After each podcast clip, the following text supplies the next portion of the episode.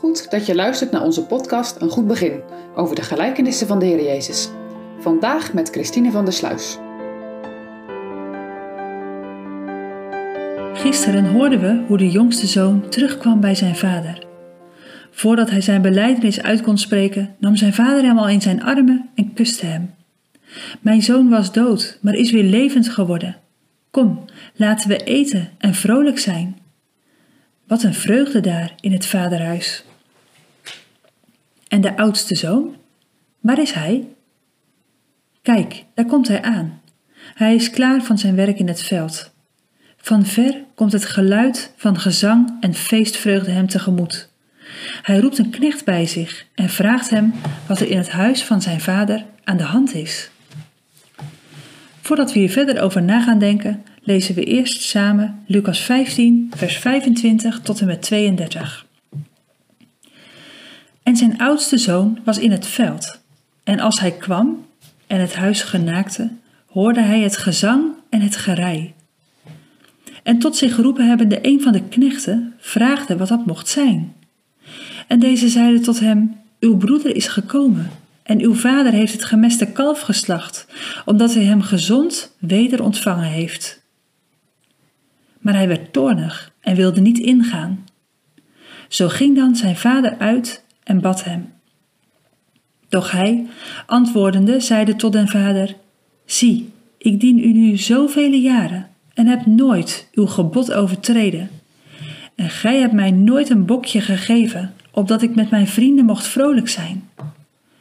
Maar als deze uw zoon gekomen is, die uw goed met hoeren doorgebracht heeft, zo hebt gij hem het gemeste kalf geslacht. En hij zeide tot hem: Kind, gij zijt altijd bij mij, en al het mijne is uwe. Men behoorde dan vrolijk en blijde te zijn, want deze uw broeder was dood en is weder levend geworden, en hij was verloren en is gevonden. Je jongste broer is weer thuis, vertelt de knecht. Je vader is zo blij. Hij heeft het gemeste kalf geslacht en daarbinnen wordt feest gevierd, omdat je vader zijn jongste zoon gezond teruggekregen heeft.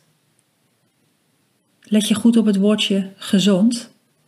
In het Hebreeuws staat hier een woord dat betekent gezond naar het lichaam, de ziel en de geest.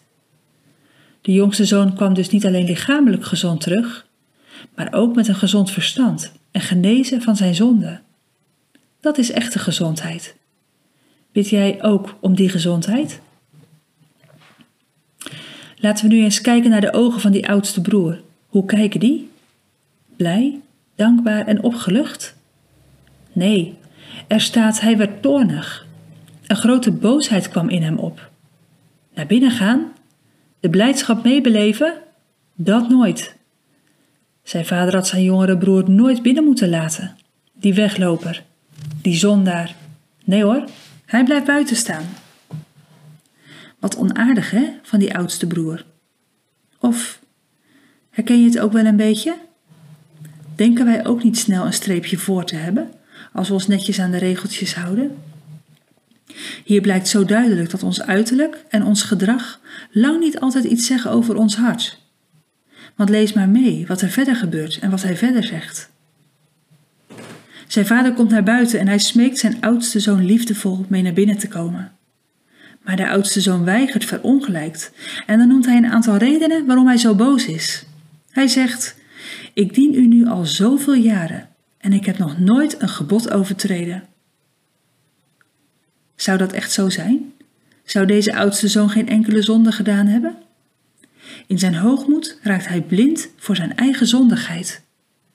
Wanneer je gaat oordelen over anderen, vergeet je vaak je eigen zwartheid. Stop daarom met oordelen en roddelen, als je dat wel eens doet, want je vergeet jezelf. En dan vervolgt hij: Oh ja, u slacht het gemeste kalf voor mijn jongere broer, maar mij heeft u nog nooit een geitenbokje gegeven, zodat ik met mijn vrienden vrolijk kan zijn. Hoor je het? Zodat ik met mijn vrienden vrolijk kan zijn. Het gaat hem niet om zijn vader. Het gaat om plezier met zijn vrienden, buiten zijn vader om. De vreugde ligt voor hem niet in het samen zijn met zijn vader, maar in het plezier met zijn vrienden. Het is voor hem belangrijker wat hij van zijn vader krijgt, dan dat hij bij zijn vader hoort. En als laatste spuwt hij er nog uit: Voor uw zoon, nee, hij noemt hem niet zijn broer, voor uw zoon die uw geld besteed heeft aan hoererij, slacht u het gemeste kalf.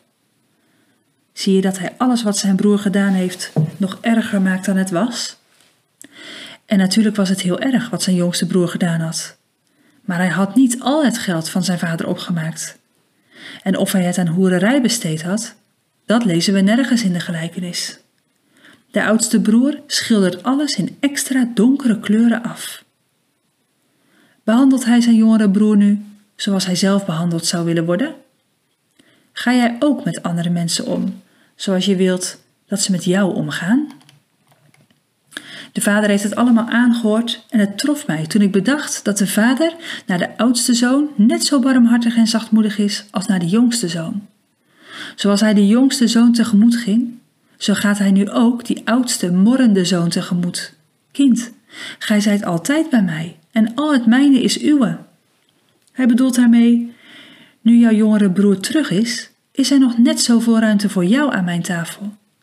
Zijn terugkomst betekent niet dat er minder voor jou overblijft. Er is voor allebei genoeg. Genoeg eten, genoeg liefde en genoeg nabijheid van mij. Dan roept de vader hem op om vrolijk te zijn, om het feest mee te vieren. Want deze uw broeder was dood, maar hij is weer levend geworden. Hoor je het? Uw broeder. Hij herinnert de oudste zoon eraan dat het om zijn broer gaat. En als je broer tot inkeer komt, dan hoor je vrolijk te zijn. En zo herinnert de Heer Jezus de Fariseeën en de schriftgeleerden er ook aan dat het hen tot blijdschap moet stemmen, wanneer tollenaren en zondaren als een verloren zoon tot Jezus gaan. We lezen niets meer over de reactie van de oudste broer. Heeft hij zich aangesloten bij de maaltijd en bij het gezin van zijn vader? Is hij zijn vader ook als een verloren zondaar nodig gaan krijgen? Of is hij boos en verongelijkt buiten blijven staan? Dan is hij voor eeuwig verloren gegaan. Zo dicht bij de vader en toch verloren. Wat een ernstige boodschap, hè? In wie herken jij je? In die verloren jongste zoon? Of in die keurige, maar ook opstandige en misgunnende oudste zoon?